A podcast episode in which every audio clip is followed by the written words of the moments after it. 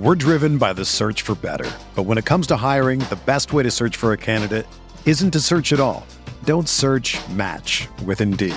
Indeed is your matching and hiring platform with over 350 million global monthly visitors, according to Indeed data, and a matching engine that helps you find quality candidates fast.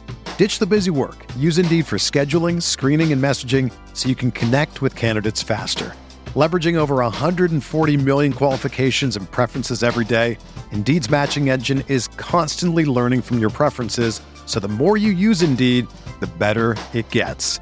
Join more than 3.5 million businesses worldwide that use Indeed to hire great talent fast. And listeners of this show will get a $75 sponsored job credit to get your jobs more visibility at Indeed.com slash BlueWire. Just go to Indeed.com slash BlueWire right now and support our show by saying that you heard about Indeed on this podcast. That's Indeed.com slash BlueWire. Terms and conditions apply. Need to hire? You need Indeed.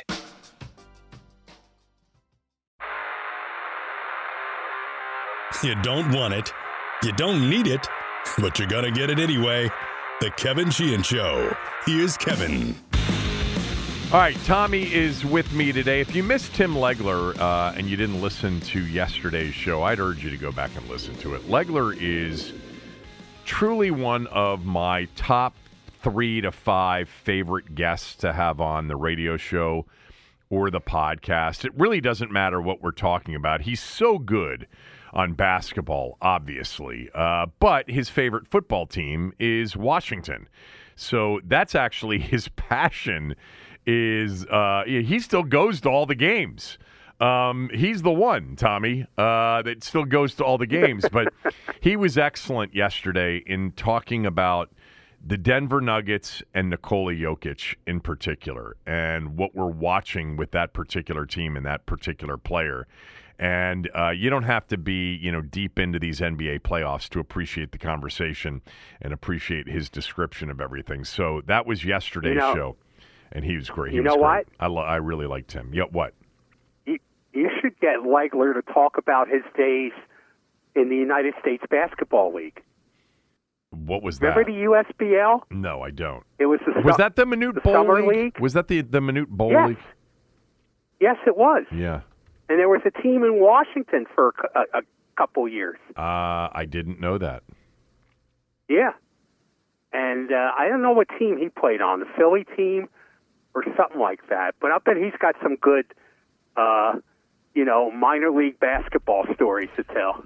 I think he played overseas. I'm pulling that up right now. I'm pretty sure he may have started his career playing overseas. Um, interesting, Tommy. Uh, all right, so career history after finishing at LaSalle: the Philadelphia Aces, the Rochester Flyers. The- that, th- those are CBA teams, aren't they? Okay, I don't know. Okay, he did play with Limoges in 1992. That's a, I believe that's a French team. He, it is. So he played in France in 1992. Then came back and played with the Philadelphia Spirit. Maybe that was the USBL team. Um, and then uh, and then played with uh, the Jazz. He was going back and forth. It looked like between the CBA and the NBA, and then you know his longest run was here in DC from '95 to '99, uh, when you know he won the three point shooting contest during All Star Weekend back in 1996. Was it? It may have been '95. I forget which All Star game it was. Um, good guy, uh, and um, really, really good on ESPN uh, as an NBA analyst, uh, and uh, he, he was great with us yesterday. So uh, go back and listen to that. If you haven't rated or reviewed us, uh, really appreciate when you do that. Um, following us is important as well on Apple and Spotify. I did want to read this email um, that came in through our website from Sander.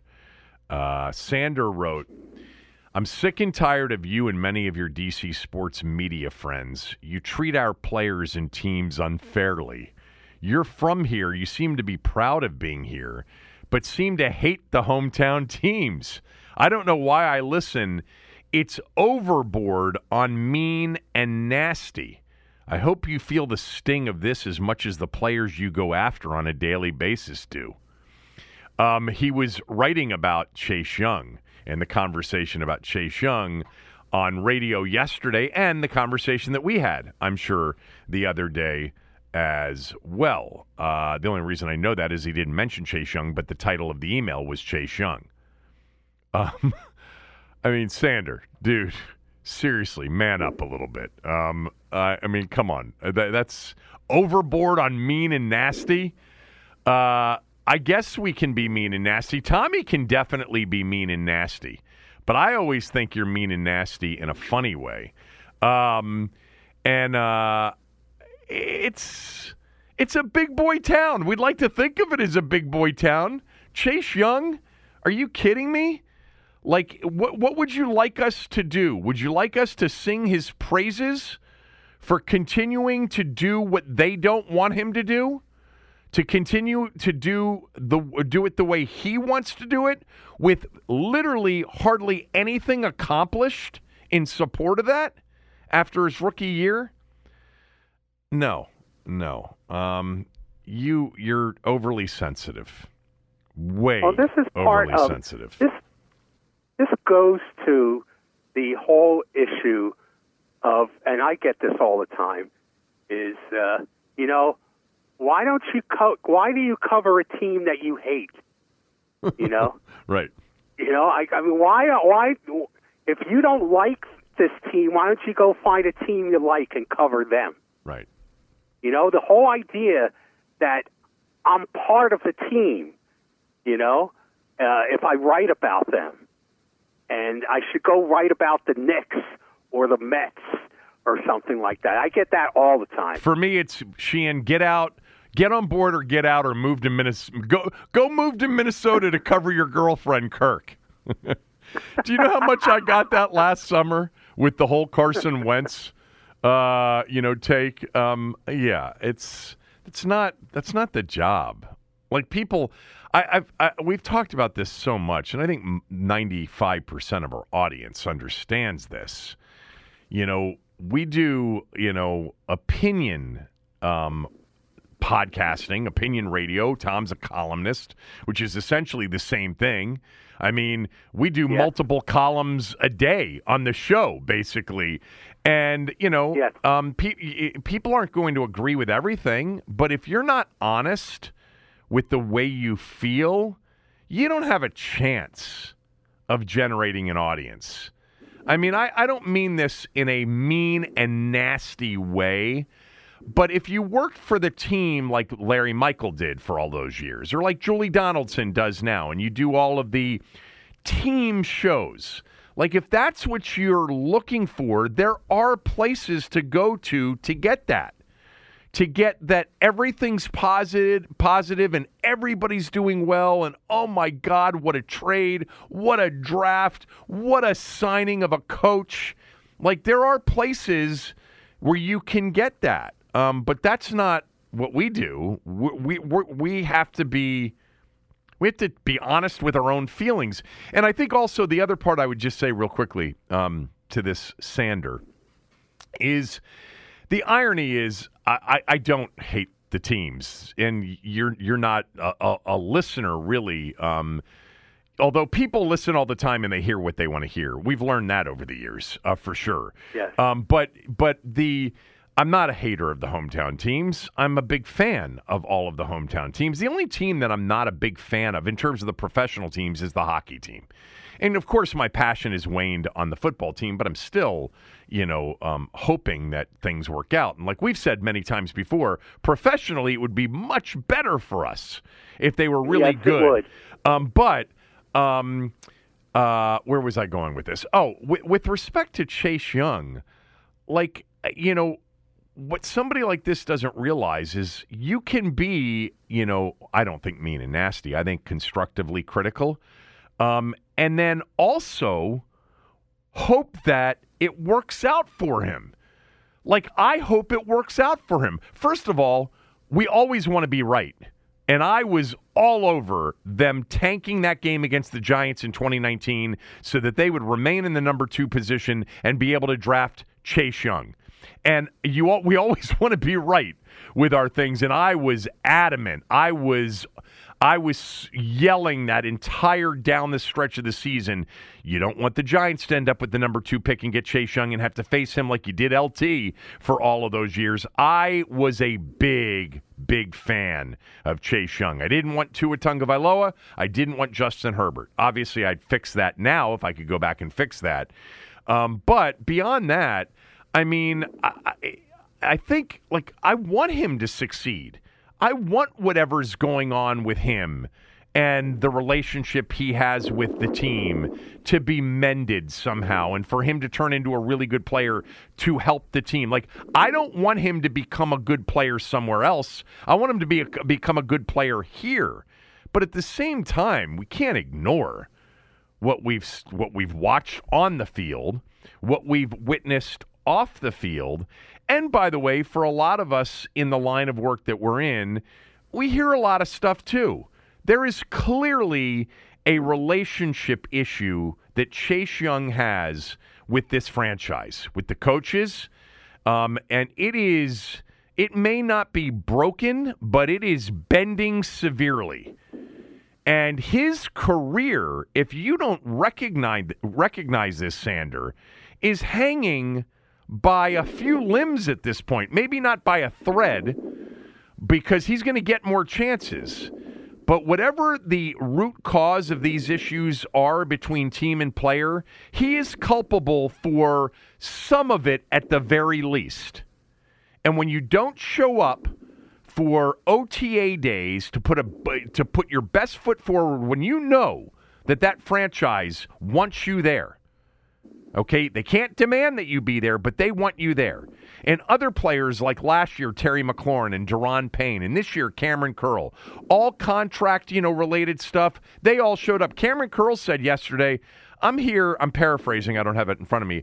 I'm here because I want to be with my teammates. I like being around all the guys. Well, Chase Young clearly doesn't. And of course, I say that with the one caveat. We may learn at some point that Chase Young was dealing with something that was totally reasonable as an explanation for why he wasn't here. But uh, no, in my opinion, in my opinion, he should have been there this week. It's a big deal, and I am critical of his decision not to show up. If he was coming off, you know, a 16 sack year last year and a 15 sack year the year before, and all pro seasons, and the team just as importantly, accomplished more than 7 and 10 and 8 8 and 1, then maybe you can take some of these days off. But anybody that's ever been in a work environment, and I'm not comparing our work environment to, you know, professional sports, but when you know your boss would like you to be there and you haven't accomplished much and you've actually been a bit of a disappointment, some of it not in his control, obviously the injury. Um, nine, eight out of ten of you would be showing up. The other two, I, I can't help you. It's your prerogative to say voluntary, no, thank you. You know, the the funny thing is, if we just generated our opinions based on support of the team, Dan Snyder would own this team into the the next for the next 10 to 15 years. Yeah. Well, I don't want to take all the credit if, for running Dan no, Snyder no, no. off. The I media, mean, yeah, I, sports media shouldn't do that because a lot of two thirds of the fan base left too. Right. But I mean, if if if coverage was based solely on support of the team, right, then Dan Snyder's not going anywhere. well, and you know there's still a toxic workplace and all of the people that are gone are still yeah. there and you know and and instead of having this wonderful gift that you gave me which was you know a Dundie award sitting behind me I'd big ha- I'd have a huge Washington Commanders pennant if they had to change the name maybe they wouldn't have had to change the name maybe Fred Smith would have been paid on time um yeah I it, I, I feel like we do, we we get the. I, I mean, I'm, I'm just reading the end of, of his email where he said, "I hope you feel the sting as much as the players you go after on a daily basis." If if you read Tommy's and my notifications on Twitter on a daily basis, you Sander, you'd cry for us. yeah, we're we're we're used to criticism. Uh, it happens every single day. Um, anyway, uh, stop breathing so hard into the into the mic. Back off the mic a little bit. Okay. Okay, I just need to move it a little bit. You know, my line for criticism What? from the masses is always from the movie Hoffa. I didn't when, see that movie. Is that uh, Nicholson? Yeah, and Danny DeVito. It's a pretty good movie. It's not I never saw it. Yeah. accurate, but I liked it. I thought it was pretty good. And uh, there's a one point where uh, everyone is hounding him, Jimmy, uh, and he gets in a car and he turns to Danny DeVito, who's his like sidekick, and he des- describes them as ants at a picnic. That's the way I look at my critics. Oh yeah. Ants at a picnic. Well, I mean, if it really, you know, I don't want to talk about skin thickness, but the bottom line is if that stuff really bothered people, like there are people that get it a, times, you know, a million compared to just, you know, a columnist and a couple of dope talk show hosts. But still, like if it really if it really bothered you know, people like us, uh, we'd be doing something else because it's constant and it's every day. Now, a lot of that, when you really narrow it down, if you were really to sort of do a, a, a, an investigation or an audit of it, it's a lot of the same people every day. I don't know why they. I don't know why they spend so much of their time telling me how much they dislike the show. Um, and yet they comment on something every day that they disagree with. Uh, but no, um, most people actually are great. Uh, that's that's the truth of it. By the way, um, did I already? Because you mentioned a movie. Did I already mention on this podcast with you, or did I do it on the radio show that I saw the movie Air? And did you watch the movie Air? Did we talk about it or not? with me, and okay. you didn't mention it with me, and I have not seen it yet. Oh, you got to see it. I've now, I've, I've, I've, I've seen it twice now. It's that good. It's. I know people who who don't know anything about sports who have told me I need to watch it. It's such a great cast. First of all, I mean Matt Damon, Ben Affleck, Jason Bateman, you know Marlon Wayans, uh, Chris Tucker, uh, Viola Davis. Um, it's such a great cast. That that dude Chris Messina. I think we did talk about it now. okay, I think we did talk about it a while back. I, I watched it again the other night. It's so good. It's so good. So well done. Um, you know, they make David Falk out to be one hellacious, you know, prick. Uh, and tool. Well. I know. I know. did did you do the um did we do that lunch with a legend together or did I just do it with Falk? it wasn't with me. Then I, was I would have remembered. To- Yeah. Tommy, that was one of my favorite ones ever. He's a great storyteller. He really is. And I, you know, I can't comment on, you know, what he's like. I mean, I've heard lots of stories and, you know, he was occasionally at the station because coach was there and he represented coach. Um, Right. And he's friendly with some friends of mine because he was good friends with the father. Um, so there, you know, I run into him every once in a while, and he's fine.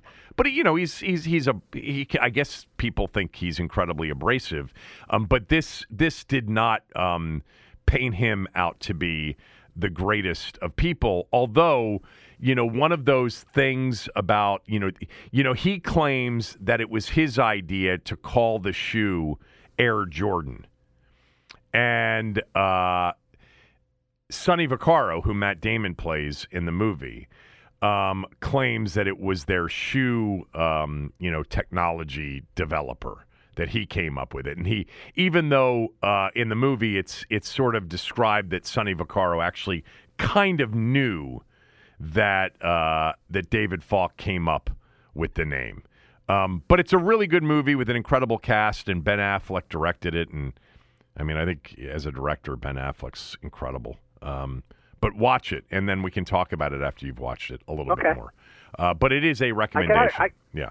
I got a full plate this weekend. I got a wedding, a local wedding I have to go to. You do. Uh, my uh, one of my uh, uh, wife's my wife's sister's daughter, I guess my niece, Yeah. is getting That's married. one way to describe her. uh, to a, a, she went to she went to University of Maryland, even though she's from Philly, yep. and she met a kid from Rockville, and uh, they're getting married Awesome. uh, this weekend. So all the all the all my wife's in-laws are coming down, and she's getting married uh, at the Comus Inn. Uh, you know, just like down the road from us here in Frederick. Yeah. So uh, I've got a bunch of uh, in-laws coming to town this weekend. I mean, I you are. You you're, you're spending a lot of time with the in-laws, and there's a lot more to come this summer Yes. as you as you spend your summer in Spain. Um, so we got to get to this story. L- let me before we get to it.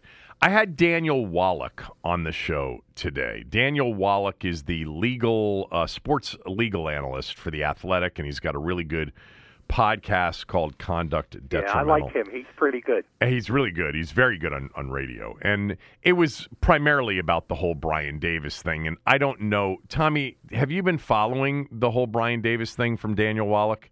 Because Wallach's had as much uh, on well, this I do as anybody follow else. him, so I, I, I read through his stuff, uh, and uh, I, I've kind of been semi-following it because I know that today there was some kind of hearing, or Friday there's some kind of hearing tomorrow. Yeah, Friday the, tomorrow at 10 a.m. There's a um, there's a telephone meeting where uh, I guess they're going to determine whether or not Brian Davis's emergency, you know, temporary restraining order motion. Um, Bank of America, I guess, is going to respond to it. Anyway, I, I'm going to net it out because there is a lot of legal, you know, stuff and banking stuff here. The bottom line is that Brian Davis, remember him of the I'm going to pay 7 billion dollars for the Washington Commanders and I've got, you know, he told the junkies in the radio interview, I've got, you know, white people, I've got Jewish people and Italians and Sicilians who are my money people.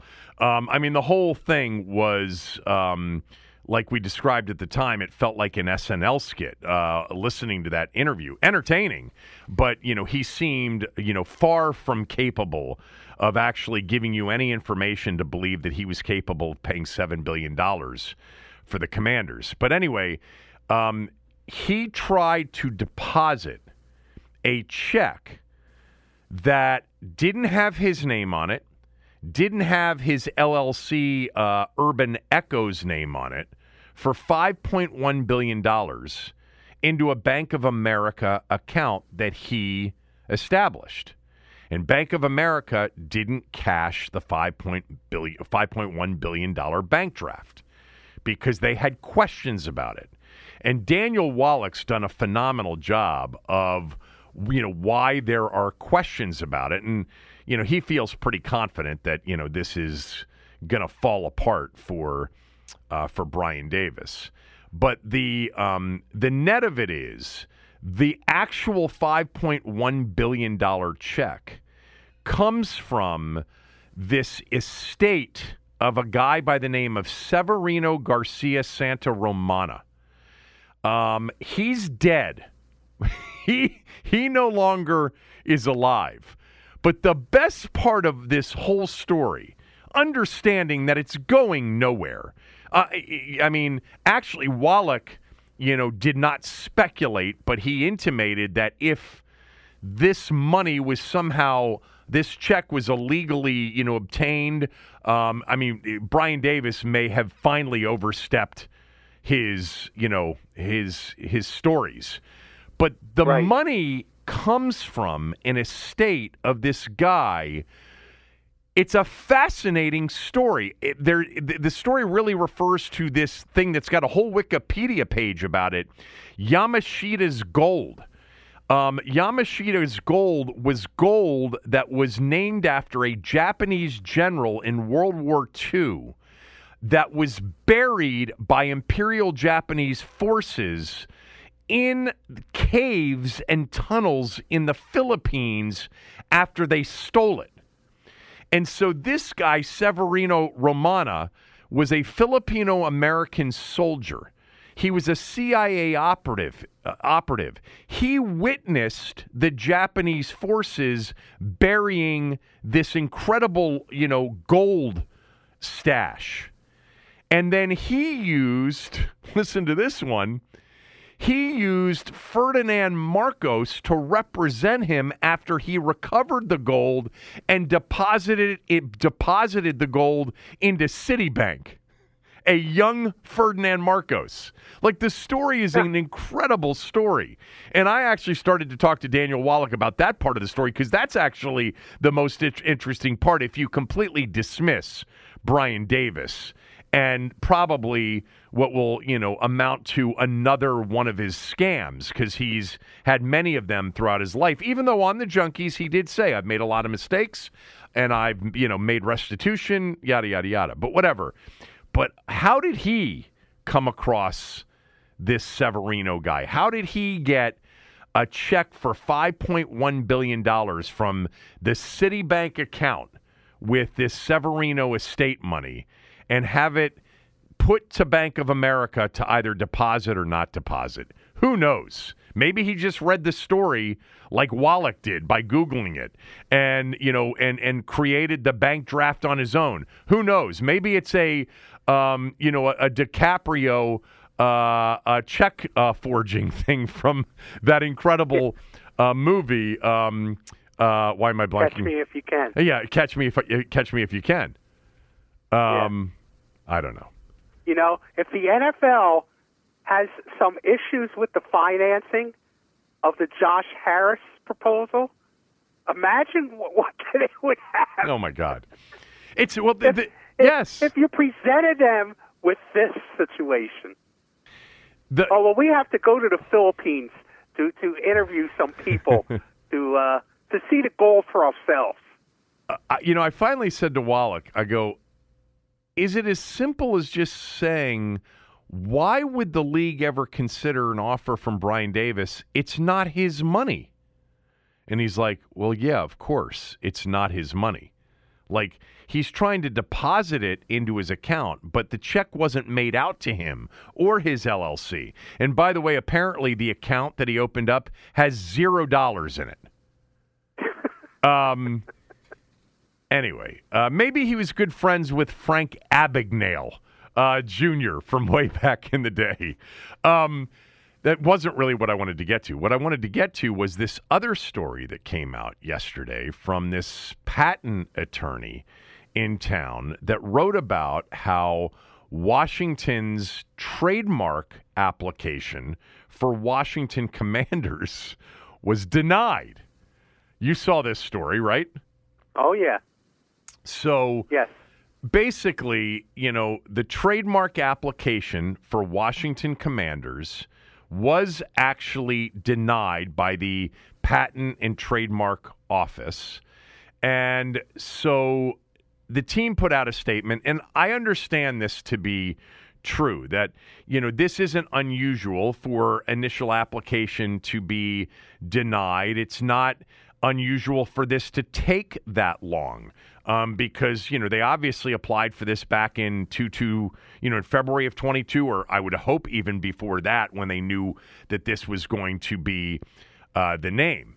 Um, but the trademark application was denied, and the the team put out you know t- it was denied because there's an existing of a, of a mark on Commanders Classic, which is the uh, title, uh, the trademark title for the Army Air Force football game. And then there's an individual in, in town that filed his own trademarks for Washington Space Commanders and Washington Wolf Commanders. Now, everybody seems to believe, you know, patent attorneys, et cetera, trademark attorneys, that Washington can fight through this and eventually get approval for Washington Commanders. That they can make the case that Commanders Classic is for a college football game, and the other guy is just squatting basically and squatted on a few names when he was guessing what their names were going to be, and they could you know pay him or you know apparently he already said he'll surrender anything he he owns to the team.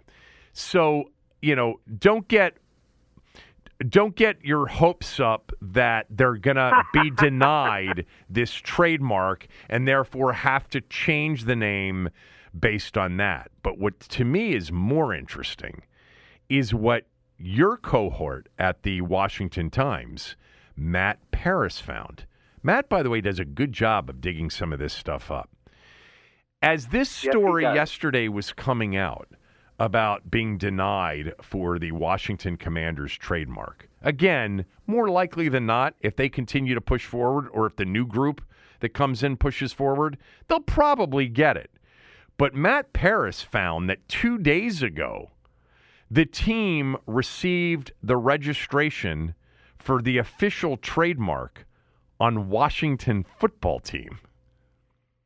So, literally two days before, on Tuesday, yesterday was Wednesday. God, it seems like it's the end of the week. Um, it is the end of the week, but not the very end of the week. Uh, Matt dug up that Washington actually officially got their trademark on Washington football team, which tells you two things. One, they never decided to cancel the registration. Two, it takes a while to get these trademarks done, which is true. It takes a while. Um, I mean, don't you watch Shark Tank? It takes a while to get patents. There's lots of patent pending and trademark pending. Um, but they've got their mark on Washington football team. So this is potentially an opening for Josh Harris and Company to come in and say, yeah, you know, it's just it, it this mark for Washington Commanders a little bit more difficult. They didn't have the mark. Um, the acquisition didn't include the trademark because it was pending. We've been denied. Um, we could go get it, but it's going to be costly. And we've got this trademark for Washington football team. Let's just go back to that. I don't think that'll happen. I don't know. I would hope that they would consider it seriously. You know what's funny is that uh, I think I think, based on my impressions, a majority of the fans would be rooting for for this to be rejected. Yeah. Oh, definitely. Of course. Yeah, which Yeah. is really hilarious. And you know, you know, they they could push through this. This could be typical of you know trademark cases, but these guys don't get the benefit of that doubt. They don't get that, you know, because they're such a a, a collection of screw ups that this was almost predicted. God, you're mean and And they were so arrogant about this. They said, well, the reason why we didn't go with red tails or red wolves or something like that is because we might not have a clear path for trademark. This we researched. This is the one we checked out, and we'll have a clear path for right. trademark. Yeah, um, Tommy, that's that's like, didn't they say at some point that you know we went with this instead of some of the other names because there was no obstacle to getting the mark? Yes. Yes. Yes. So that's why, you know, this is not, nothing's typical with this organization. Uh, nothing's typical with, with the way they do business. So for another business that might run into a problem like this, and people will say, well, you know, they'll get it done. These guys, it's just another day with, without a zero on the board for accidents at the plant. yeah, erase four and write zero. Um, maybe Yeah. this So guy, that- that's- maybe this individual will just say, no, not giving it back, and it's going to cost you thirty million dollars to get these marks for me, and I'm going to keep fighting this for as long until you decide you're going to bail on this name. Uh, he could be the hero I for a lot of people. Yeah, I read somewhere uh, on Twitter, and I don't know how accurate it is, that he has said that he would be willing to give up the fight Yeah. if the team would make a, a donation to Native American organizations. Mm, okay. So, Um, for what it's worth. Yeah, for what it's worth. I, I, I look it, it. I mean, as you were talking, they did the Red Wolves. Remember, and Red Tails, and whatever Red Hogs, whatever the you know the supposed front runners from a fan standpoint were at the time. They basically, you know, in their videos when they were going through the whole, you know, thing with the with the uh, branding, um, talked about at the end when they landed on Commanders on that just that thrilling, exciting um, it, announcement on the Today Show.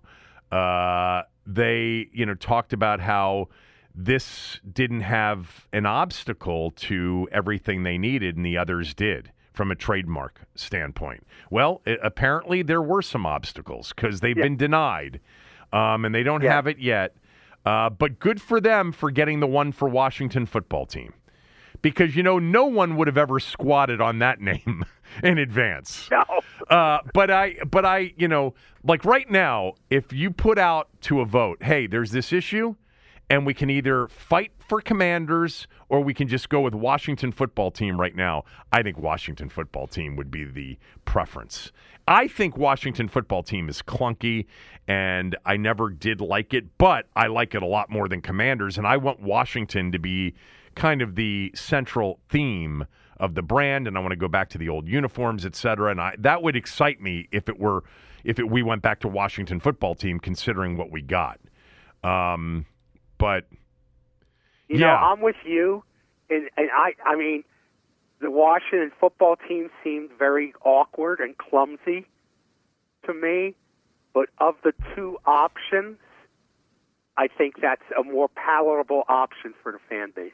And and it's different, you know. Um, and every you know everything would be Washington, Washington, Washington everything would like remember when everybody made fun of Washington football team when it debuted? And you know you had uh, you even had announcers on networks calling yeah. games and they would never do this in any uh, situation. Like if it were the like if it's the Dallas Cowboys it's like first down Dallas or first down Cowboys. But to sort of emphasize how stupid they thought Washington football team was touchdown Washington football team or first down for the Washington football team like they in in in the standings they would write out Washington football team instead of Washington.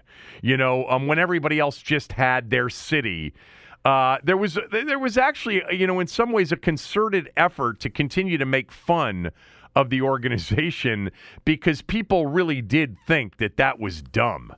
And I did too. I felt the same way at the time, but we knew that it was interim. I wanted FC Washington or Washington FC. That's what I wanted. Um, but Washington football team now, in hindsight, compared to what we have, uh, for me, it would satisfy what I'm looking for, which is Washington. Washington to be the this the the the central kind of theme of the brand. I mean, if they came up with you know hogs or whatever, I guess, but just give us our old colors and uniforms back. I don't know. I feel I'm, I'm done talking about this. I just thought it was funny that um, I again, like you said, and I've said, I don't think it's unusual for this process to take this amount of time and for there to be obstacles along the way. But you reminded me that when they pushed commanders and they did not do a very good job of selling us on commanders on 2 222 yeah. or the days that followed which was part of the problem for them really because yeah, they didn't seem absolutely. excited about it um, and they weren't prepared for uh, for for for it. But one of the reasons for not uh, Red Wolves in particular, I remember, was trademark challenges, and they've got a challenge here because they don't have it yet. I know, I know. It's just uh, Washington football team. We be us. this is what we do. Yeah. Um, all right. Uh, let's get to some other things right after these words from a few of our sponsors.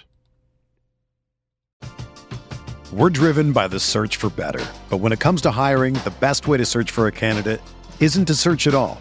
Don't search match with Indeed.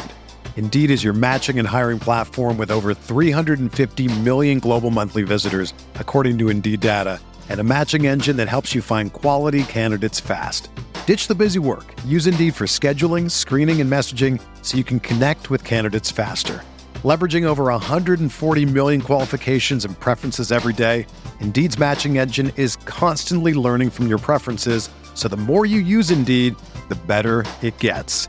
Join more than 3.5 million businesses worldwide that use Indeed to hire great talent fast. And listeners of this show will get a $75 sponsored job credit to get your jobs more visibility at Indeed.com slash BlueWire. Just go to Indeed.com slash BlueWire right now and support our show by saying that you heard about Indeed on this podcast. That's Indeed.com slash BlueWire.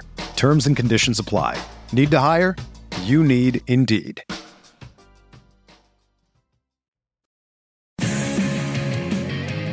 This segment of the show is presented by MyBookie. Use my promo code KevinDC at MyBookie.com or MyBookie.ag, and you could secure a first deposit bonus of up to $1,000. Just use my promo code KevinDC to claim your bonus, whether you're a diehard or a casual fan. Simply put, there's never been a better time to start exploring the world of online sports betting with MyBookie. Bet anything, anytime, anywhere uh, with MyBookie. The Celtics tonight in game five are eight and a half point favorites. And the news on game five, uh, just uh, moments ago, I read this.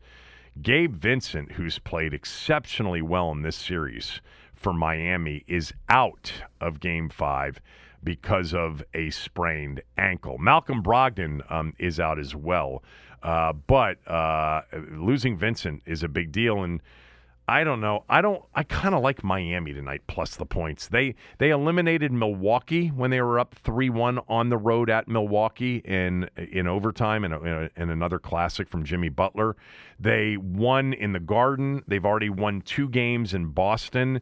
They just have played very well on the road. Would not surprise me tonight, Tommy, if this is one of those Jimmy Butler games where he goes off for forty plus um, and gives uh, the Heat a chance to close out Boston in Boston. So I think I would actually lean uh, towards playing, and I haven't even checked the public action. Um, I'm going to guess that this game is probably split, maybe. I don't know. I I'd lean Miami, but I, I'm I don't know if I'll play it. Um, mybookie.ag or mybookie.com. Use my promo code Kevin DC. So during OTAs this week, there have been other stories. Obviously, the injury, uh, the injury as we discussed yesterday to Ar- Armani Rogers, that's a big deal. Um, but uh, you know, when you get these OTAs, just like you get during training camp when they're open to the media, man, you get a lot of play-by-play. And look, there's an audience for it. We talk about this every year. Um, I, I, don't, I, I don't get into the play-by-play of practice. Um, but a lot of people do. And so you got a lot of people on the beat out there. And you said to me before the show, there's a lot of positive things being said about Sam Howell at OTAs. Well, I mean, I read some of the stuff on Twitter, and in particular, your colleague there on Team 980, Chris Russell, made it out to OTAs uh, yesterday. Right. And uh, his analysis was that – quarterback Sam Howell looked sharp early on in offensive unit drills with ball placement and overall accuracy. Mm. Okay. Okay. Now he did point out what working not against the air, working against air, but not against defenders. Well, that's good. Yeah. Um, yes. I think he threw a pick on the first day to Percy Butler in the red zone. Uh, you know what's really well, Chris. Yeah, Chris go ahead. said that a few, the few times that I saw Howell struggle a bit was when he seemed like he was really focusing or paying attention to his footwork drops and mechanics. then his accuracy dipped a couple of times. All right. I love Chris. Um, so we're not going to pick apart uh, the analysis because it's probably spot on. Um, but um, let's see what happens actually when the games begin. I think what's more interesting about the first couple of days, Tommy, of you know beyond the Chase Young and the, and the injury, etc., is Ron Rivera's presser yesterday and how much of it was about Eric Bieniemy. Uh, he had roughly five answers um, to questions about Eric Bieniemy. And the takeaway more than anything else is just how much power Eric Bieniemy has. They've changed everything. They've changed the way they meet, the way they practice, the times, the schedule. Everything's being done the way Eric Bieniemy wants it done. Here's a quote on what it's been like coaching with Eric Bieniemy and what he's brought to the offense. Ron said, "Well, it's been exciting.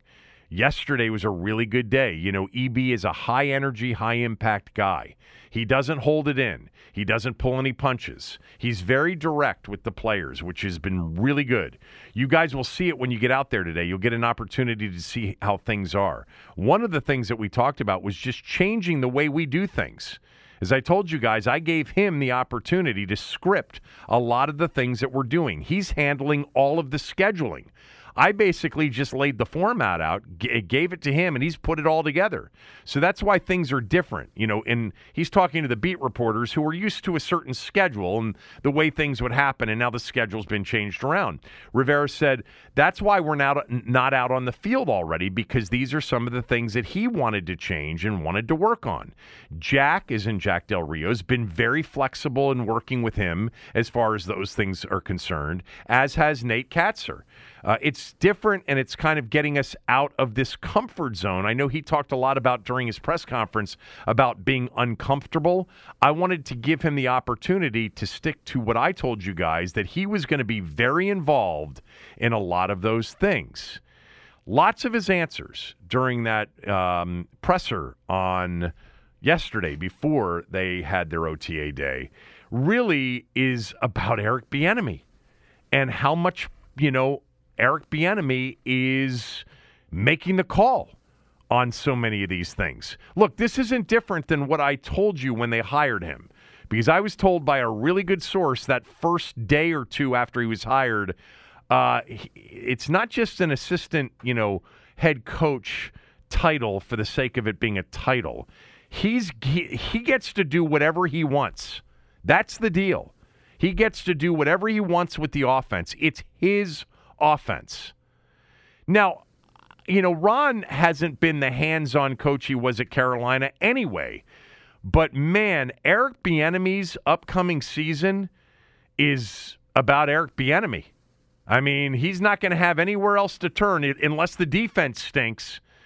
Um, but you know, to say my call on the quarterback, my call on the play calls, I wonder if he'll make the big coach, head coach decisions you know, are we going to kick the field goal or are we going to go for it? It's possible he will. Uh, from what I've read, you know, and from what we saw in the initial press conference and everything that's come up since then, he's really a very forceful personality. Ooh, big time. Uh, and uh, was barking on the field to basically, uh, you know, yell at players to pick up the pace, get back in the huddle quicker, things like that that apparently they had not been doing before. Uh, and in the first set of OTAs with a new guy, that's good. You know, let's see how that works in the middle of the season if they're three and five. Yeah, I, I think this is you know? just who he is. I think you know we talked about this when um, when they hired him. And when there's been conversation about Eric Bieniemy over the last couple of years as to why you know he can't get a job, a head coaching job, or why he was only only um, uh, one team interesting to, to, to, one team, and that was Washington, and maybe Kansas City. Uh, although you know the word is Matt Nagy was going to become the offensive coordinator because Patrick Mahomes wanted that. But it's very possible, like we've talked about before, he's an excellent coach he is a great teacher, but that his personality is, you know, has a shelf life. And that because he's so demanding and because he's, you know, over the top, um, perhaps, which, you know, old school, which I think this organization's needed a lot of, of old school for many years now. Yes. Um, but that does have a shelf life to it, especially in today's day of players and personalities and, you know, what's acceptable and what isn't. Kansas City pretty successful though. You know, uh, That's why it's important to have good results early. There's not a lot of patience uh, when you're getting barked at. This was this was the the the uh, discussion about Jim Harbaugh when he was in San Francisco. Uh, you know that he had success pretty quickly, but uh, you know his critics said there's a shelf life to that, Right. and it starts to wear thin after a while. Uh, you know he knows he hasn't returned back to the NFL since then, even though I mean he's got an unbelievable gig in Michigan, but I'm sure he's had offers to go back to to the uh, National Football League. But that was the same discussion about Harbaugh, is that you know he'll wear he'll wear himself out, he'll wear you he'll wear out, you know the the the, the message, Right. and uh, that's why you know Bieniemy's got to have success and have success pretty quickly. He, um, when Sam Howell threw the interception to Percy Butler the other day during practice, um, apparently he didn't chase Butler after he picked it off, and Bieniemy started yelling, "You threw it, you go get it." Um, uh, but Howell did take all of the first team reps and seemed to respond. Sam Fortier wrote a lot about. Um, uh, a lot about uh, Eric Bieniemy too in in his column for yesterday or today, and uh, you know R- Ron Rivera's given Eric Bieniemy the offense the offensive keys. You know, I'm I'm not sure that Scott Turner didn't have the ability to kind of do what he wanted because I think Ron also was a little bit less hands on. Um, but I think now they're like this is it. I mean, th- this is his offensive football team, period. And the players that they signed in the offseason, whether it was Nick Gates or Wylie, these are all Bieniemy guys. The decision on Howell, Bieniemy's decision. The, the eventual decision on Howell or Brissett, Bieniemy's decision. The, these are all his decisions. Tommy, I will bet anybody any amount of money that Ron Rivera's not picking the quarterback. That it is Eric Bieniemy. He is going to be able to play the players that gives him and the team the best chance of succeeding on offense, and maybe the best chance for him to succeed. Because I've I believe this is a bigger year for Eric Bieniemy than it is for Ron Rivera. Because I don't Ron Rivera's not going anywhere. He's either staying here or he's going home, and his career as a coach is going to be over. Bieniemy's never been a head coach. He wants to be, and developing Sam Howell or uh, winning ten games with Jacoby Brissett and winning a playoff game is going to be huge for him. Huge. Uh, but we, will be talking. I know we talked a lot about Scott Turner and we talk a lot about Jack Del Rio, and we always talk a lot about the coordinators. But those Thursday, you know, uh, get-togethers with the offensive coordinator and defensive coordinators, um, we're going to be listening to the head coach of the offense, and and maybe the head coach of the, you know, the the uh, a guy that's got a lot of input into head coach decisions. It's going to be interesting to watch this play out. I'm excited for the season now. Now I'm getting pumped up for the season. Let's go. Let's go, right. be enemy. Let's do it. I, now I did see this. Are you on this? Are you on the Sam Howell bus, baby? Uh, you know, I'm not on the bus, but I'm not off it either. I just, I don't know. I'm, I'm looking at the bus and I'm going, is it taking me to a nice place or is it taking me to a bad place? I'm not sure yet. And the bus driver is not helping me figure it out. I'm looking on the front of the bus and I see T2, J8. I don't even know what that means. Um, on the uh, on ESPN.com yesterday, Seth Walder, you know the ESPN analytics guy, wrote a story on projecting next year's draft order. I know we did a lot of this right after the draft, but he put this out yesterday, um, and you know he's got Washington selecting uh, at number eight overall. We've seen Washington higher than eight before, and he writes that their chance at the number one pick overall is 4.4%, but their chance at a top 10 pick is 47.3%. And he writes why they are here in the spot of being the eighth worst team in the NFL in 2023.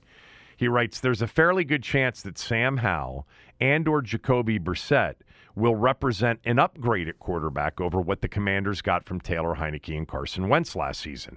But this team is still largely an unknown on offense. They were strong defensively a year ago and should be again on paper, though defense is harder to predict from season to season and therefore matters less when looking forward. He's written a lot about how defense is harder to predict season to season, in part because of the things that we've talked about before. You know, who are you playing? Like in 2021, right. you know, they played as strong of a, an offensive lineup in, in opponents and quarterbacks as you'll ever see. Um, then he writes how they'll out, outperform this projection. The offense must become more productive under new coordinator Eric Bieniemy, hired in the offseason to replace Scott Turner. It's not finished in the top half of the NFL in points or yards since 2017 and was never higher than 20th in either category under Turner. The Commanders also have to hope Howell or Brissett can be effective, but they have talent at receiver and running back, and they have an experienced defense that has been top 10 in both points and yards allowed in two of the past three seasons. Those factors could be enough uh, to finish better than ESPN's uh, Football Power Index is projecting. Um, yeah, so there you go. Uh, it comes down to Sam Howell, Jacoby Brissett, and Eric Bieniemy. That's what Eric this season Bieniemy. comes down to. The three yeah. of them, or or some combination of the three of them. Because I think I defensively they're going to be good. I do. Uh, anything else before we get to the Wizards change? No. All right, we'll get to that right after these words from a few of our sponsors. The best way to learn a language? Immersion. Living where the language is spoken and using it every day. But if that's not in the cards this year, you can still learn a language the second best way, and that's with Babbel. Be a better you in 2024 with Babbel, the science-backed language learning app that actually works. Don't pay hundreds of dollars for private tutors or waste hours on apps that don't really help you speak the language. Babbel's quick 10-minute lessons are handcrafted by over 200 language experts and help you start speaking a new language in as little as 3 weeks. Babbel's designed by real people for real conversations, and their tips and tools are approachable, accessible, rooted in real-life situations and delivered with conversation-based teaching so you're ready to practice what you've learned in the real world. Here's a special limited time deal for our listeners. Right now, get up to 60% off your Babbel subscription at babbel.com slash bluewire. That's 60% off at babbel.com slash bluewire, spelled B-A-B-B-E-L dot com slash bluewire. Rules and restrictions apply. For the ones who work hard to ensure their crew can always go the extra mile, and the ones who get in early so everyone can go home on time, there's Grainger offering professional-grade supplies backed by product experts so you can quickly and easily find what you need. Plus, you can count on access to a committed team ready to go the extra mile for you. Call, clickgrainger.com, or just stop by. Grainger, for the ones who get it done.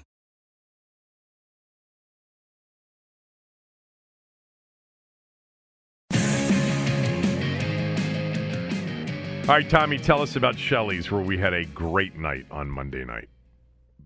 Yes, we did. I was I was still recovering yesterday from uh, Monday night. You know, I walked over eight thousand steps Monday night just inside Shelley's. just inside Shelley's, eight thousand steps. Yes. Nah, come on. You yes. had you had a bunch That's of steps already accumulated during the course of the day. No, I did not. No, no, no. I included that. That's that's what my pedometer said when I got there until when I left. I saw you sitting down a lot at Shelley's, handing out cigars and and I don't know, you were writing a lot uh, the other night. Well, I was up a lot too, obviously, okay. uh, but I'm fully recovered.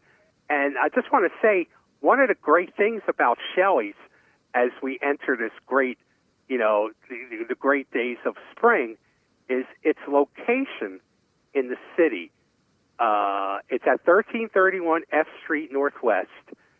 It's right across the street from the National Press Club.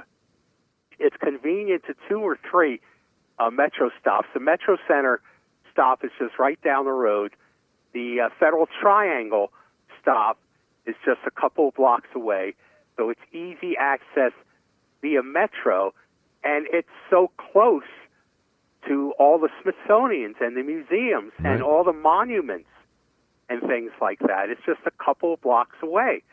So it's a it's a gr- it's a great break if you're in Washington, you know, all day and uh, you're looking for a place to eat lunch while you're visiting all these places. It, it you know, it's just a, a great location uh, to be able to get to, to be able to enjoy yourself, and uh, while you're spending the day in D.C., I would put it on my list of places to see because it's easy to get to. Shelly's back room, 1331 F Street Northwest in the district. Great location uh, in town. By the way, before we get to some other things, I was just I just saw this. Um, Anthony Richardson, the fourth pick in the draft by the Indianapolis Colts. Um, new head coach uh, Shane Steichen said today uh, that Richardson's splitting first team reps with Gardner Minshew um, at Indianapolis Colts OTAs. Uh, but that Richardson made some big plays and has done some next level stuff at OTAs. Like if I But were you the could, you could you could believe that though, can't you? Well, yeah, I'm a big Anthony Richardson fan, but there are two things here. First of all, number one, it's OTAs. Secondly, if I were the new head coach with a rookie quarterback, I just would downplay everything. It's just it's what I've always felt. I I mean, we learn from the best in Gibbs. You know, next level stuff is a headline. I'm seeing it everywhere. Richardson, next level stuff. Don't eh, he look? He's a first time head coach. Um, don't put that uh, out there. I mean, it just creates the expectations that this guy is going to hit the ground running and he's going to be a franchise quarterback day one. Sneak up on everybody if you if you really believe that, and you really believe that this guy is whoa. You know, like you're all talking amongst yourselves at at Colts OTAs, and you're like, this guy's even better than we thought. Holy shit, we've got it. I mean, this is going to be incredible. Eh, You know, most recently for our teams, what why did we why did you refer now you predicted this but ultimately why was the new orleans saints 2012 opener referred to as shock and awe because Okay, we this- were in shock and we were in Yes. awe Anthony Richardson, if he goes out after being told he's been doing next level stuff all off season, and he throws for 320 and three touchdowns, some people will say, I thought he was supposed to be better than that. You know, you're that's an excellent example because Mike Shanahan Oh, kept things very under wraps that preseason. Completely under wraps. We had no Very idea. close to the vest. We had no idea what to expect really Nothing. at that point. Knew nothing. And all of a sudden they're in Yes. pistol and they're running the quarterback, and it's like, holy shit. What Yes, what are yes. we watching here? Yes, that's a Um, good point. I don't know. It, it, it- Shane Steichen's, an, you know, a new coach, and uh, uh, you know, maybe this, but uh, man, especially a guy with like Anthony Richardson, who everybody believes, everybody believes, needs a year to sit. All you heard about Anthony Richardson compared to Bryce Young and C.J. Stroud, even Will Levis, during the whole build-up to the draft. If you're going to take Richardson, you need to know he can't play in his first year. He's got to sit his first year. So you already have the benefit of super low expectations for his first year already. Why inflate them? I mean, if he imagine how smart and how great Shane Steichen looks if on opening day Anthony Richardson's out there dealing, you know, without anything being talked about in the offseason other than, you know, he's a good kid. He's really athletic. He's coming along. I mean, this is tough. You know, big transition, college to the NFL. Lot to learn. Totally new offense. Um, this is, you know, uh, for anybody. in his position. You know, it's it's it's a challenge, but you know, we like the progress he's making, but he's got a long way to go. Those are the things you say in the off season.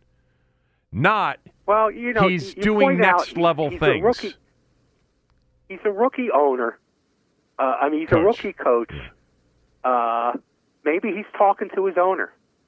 Maybe he's trying to impress the owner. maybe maybe you got to do that with that crazy owner. Yeah. Um, okay. Uh, the Wizards hired Michael Winger.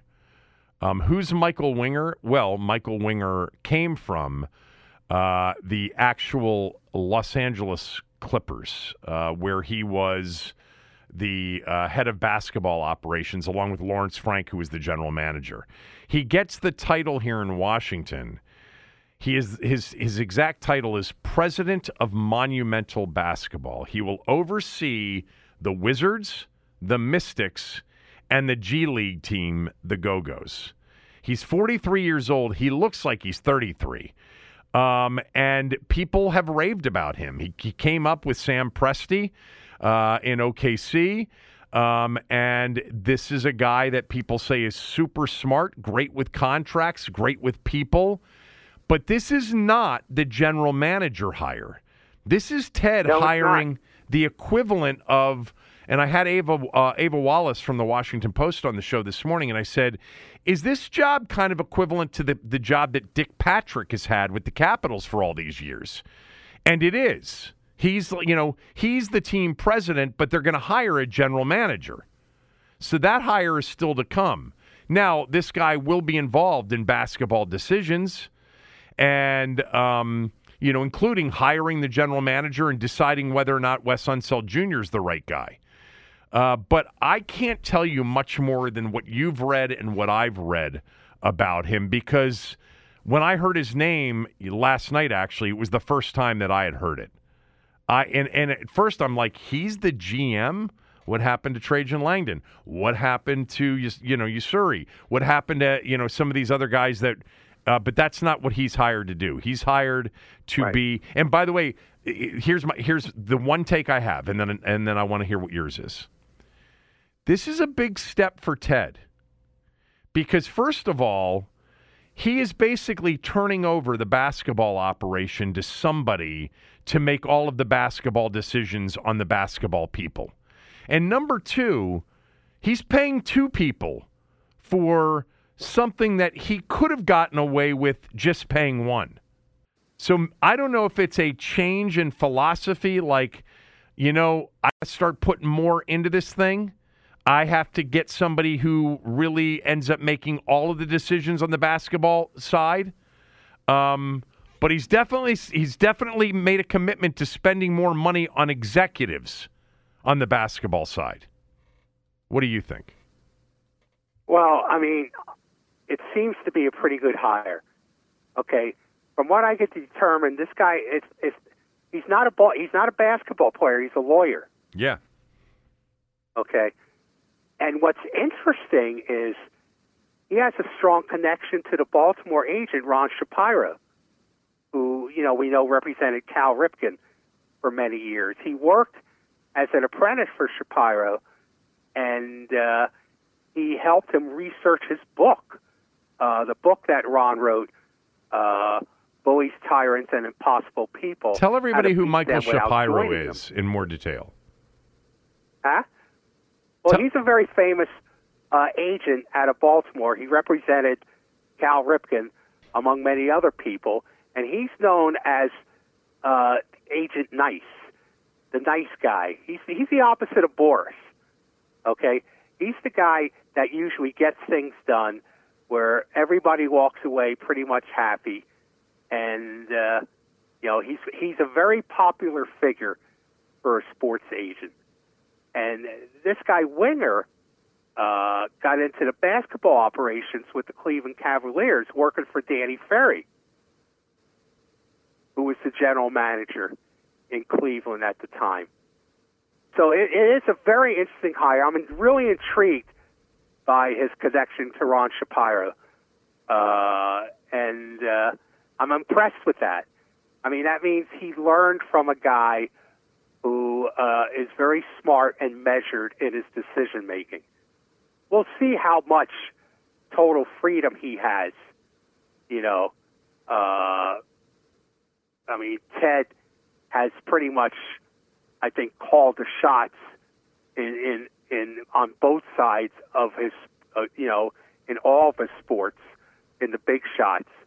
Uh, so I'm kind of skeptical that Ted's going to turn over the total reins to this guy. Uh, and you're right, this guy's got to hire a general manager. So uh, will the general manager pick? Uh, will who will have the guts to pick the new coach and fire Wes Unseld Jr.? Uh, they're not going to do that at this point. I don't think. Well, then that then this is then this is an exercise in futility. Another yet wasted year. Well, another wasted year. Well, the the bigger the bigger call here is what's the plan? Are you going to try to build this thing from scratch? Meaning you've got to figure out how to move on from Bradley Beal and his contract.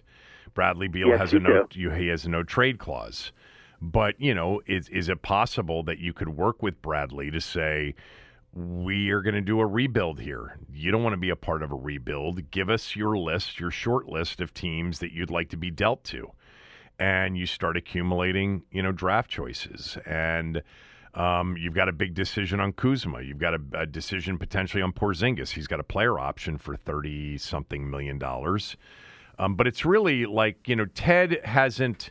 Ted's wanted to play in the um, in the middle. You know, let's get into the play-in round. I mean, it's almost as if the play-in round was developed for Ted Leonsis, so that yeah. it's it's a, it's more of a chance for the Wizards to you know have a postseason game maybe at home. Um, but he's wanted to make the playoffs. Look, the hockey thing, they drafted uh, Alexander Ovechkin, and when they signed him to that, you know, massive 13-year, whatever, hundred and something million dollar deal, you know, hockey's completely different than basketball. I mean, by the way, last night, Florida, the eight seed, the the de facto eight seed, eighth worst record, worst record in hockey of the playoff teams.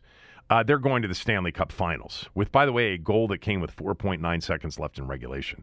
Um, but with hockey, you know, Ted always said we just want to be in the playoffs every year, and if we're in the playoffs every year, we'll have a chance to break through uh, on a couple of occasions. And they broke through on one, that's for sure, not on any of the others.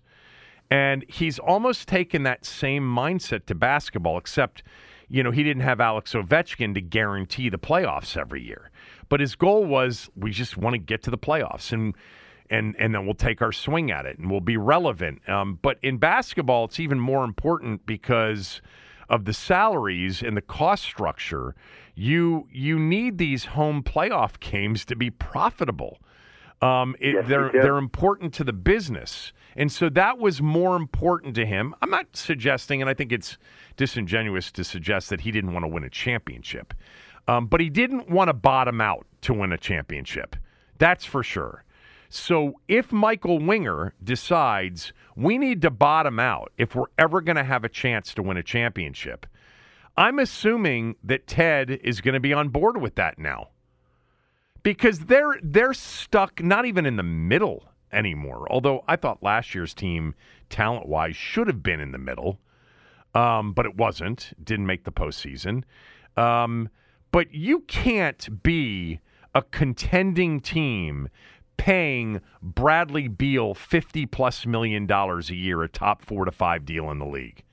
So that's the first big thing. Wes Unseld Jr. is not the is not the top priority. The priority no, is right. can you move on the, from Beal and his yes. contract? Yes. But, uh, I mean, it just seems like I, I know what you're saying makes sense, but there should always be a sense of urgency with this team because people have waited too long. The sense of urgency should be about the right way to create an opportunity to be a contender three, four, five, six years down the road. That's what they should be thinking about because they can't contend and they can't even be a consistent playoff team or play in round team with what they have now and the way they're doing it. So they've they've got to change, and and I guess maybe this was a long way for me to come to. Maybe Ted realizes that he's going to have to choose another way to be a playoff team consistently, but more importantly, give you a chance to contend. And maybe this guy will be that guy. By the way, in reading through his Wikipedia page, because I had not done that until you mentioned the Shapiro and the Baltimore thing, um, he went to the um, he went to Miami University, as in Miami of Ohio, uh, in beautiful right. Oxford, Ohio, one of the real incredible kind of quintessential Americana college towns. If, if for those of you who've been there, you, you know what it what, what it looks like. But when he was a law student at the University of Toledo, he was a visiting student at the University of Maryland's law school during his final year of law school. And that's when he served as the apprentice to Ron Shapiro. So he's familiar with the area. You know, he's, he's, very familiar with the area. Um, and you know, the other thing too um, with the uh, with the Clippers, he's the one that signed Kawhi Leonard and traded for Paul George. You know, along with Lawrence Frank, who is really the basketball guy with the Clippers. But, you know, in dealing with Kawhi Leonard and Paul George, and Kawhi Leonard's my favorite player in the league, but I understand that he's not the easiest. He's a different guy. You know, he's completely different than than most athletes. Um, and he can be difficult, but you know it's certainly not about him necessarily. But he can be difficult. But this guy's dealt with stars, and this team's going to need some stars. They haven't had any in a long, long time. Because Bradley Beal, all due respect, is a really good scorer and a really good player. He's not a star. He's not an elite player. I have no idea how. You think this guy? Do you think this guy could hire Danny Ferry to be the GM? What's Danny Ferry doing these days? he last he was in the NBA. He was the interim general man. He was a, I think he was interim general manager in New Orleans in 2019. Yeah, that's exactly what it was. I, I don't know. I mean, this would be the franchise where his father, Bob Ferry, was the general manager during the last yeah. era in which they were they were legitimate contenders and won a title. Bob Ferry was an excellent GM. Excellent GM. Didn't he just he just passed away recently, right? Wasn't it in like the last year? Didn't we talk about his passing? Did I kill him off too early? I, I don't know if you did or not. should should I look that up? Uh, I was at you know, I was at Doc's event last I, night, the ProView event. So much fun. Met so many nice people uh, there, um, and uh, I mean, you know, Doc and Bird do such a phenomenal event um, with their ProView event. I love going to Doc's events. Yep. Yeah, it was a great night. It's funny. I, I ran into um, a couple, uh, and I, I, recognized them immediately, and they came up to me, and um, they their son played football with my son when they were kids. Their son Owen is an undrafted free agent with the Baltimore Ravens this year. Owen Wright, running cool. back out of Monmouth. He had gone to William and Mary before, and in his COVID year, he played at Monmouth last year. That's D1 college football, actually, and um, uh, it's in that CAA league. Uh, and uh, and he's an undrafted free agent, so oh, I've got somebody to root for over the summer that's not on Washington's team. But um, his mother is Brig Owens' daughter which I did not oh, know okay. until last night. But I, you know, would run into to them all the time at you know various you know games and stuff. And their son went to Georgetown Prep. He was in between my two sons there, but my youngest son knows Owen, um, and and Owen knows my youngest son. But uh, uh, it was a nice night. I mean, Doc does such a great job with that, and and so does Bird. So does Bird. In case he's listening, he does a great job with that night too. So, uh, congratulations Absolutely. on another successful ProView night. By the way, uh, Bob Ferry yes. did pass away in 2021. Yes, he did. So it wasn't yeah. super recently, but it w- well, it was a year and a half ago. Year yeah. and a half ago. 84 yeah. years old, and he was he was a hell of a general manager for this franchise. Um, the best general manager this franchise has ever had. Clearly. Yes, I say that's that's easy. Yes. Two-time NBA Executive of the Year in, in 1979 and in 1982. You know, in 1982, that's interesting because people, when they think about the Bullets, they think, well, it ended in 1979 when they won the title in 1979. Um, but after Dick Motta moved on, and Dick Motta was the um, was the coach during the championship years uh, in 78 and the title that they lost in 79. Now, he was not the coach in 1975 when they went to the finals and lost to the Warriors. Casey Jones was the coach that particular particular year.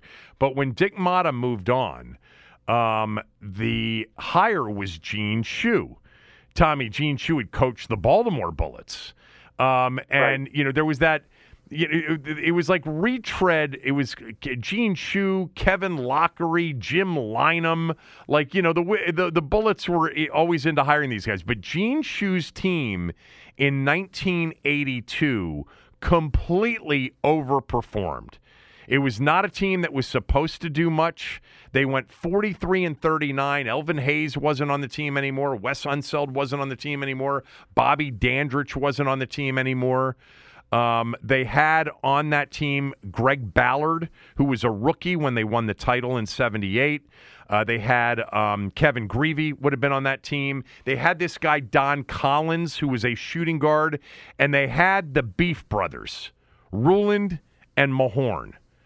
And they won a playoff series, that mini series that the NBA used to have over I believe it was the New Jersey Nets. I'm looking it up right now. I'm almost positive it was the New Jersey Nets that they beat in the postseason. Yep, they beat them in two games. And then they had a five game series against the defending champion, Boston Celtics. This was the third year of Larry Bird. They were the defending champions from the year before, and the Bullets played them in a five game series. They lost four games to one. But the last two games were both in overtime and double overtime.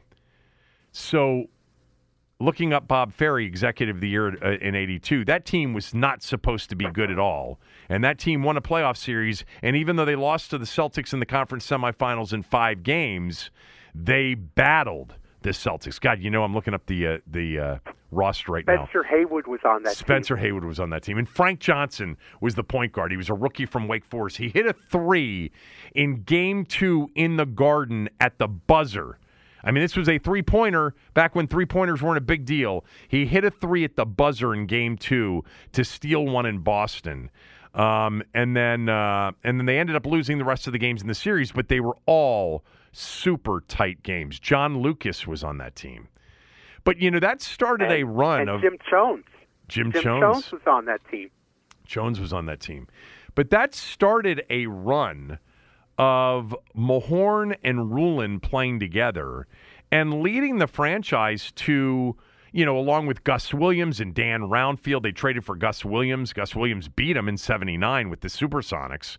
It was it, the backcourt was Gus Williams and Dennis Johnson in Seattle um, for Lenny Wilkens, who was the coach uh, when they won the title in '79 against the Bullets. But they went to the playoffs. I'm looking at it right now. So in 83 they didn't go to the playoffs. They were 42 and 40 but didn't go to the playoffs.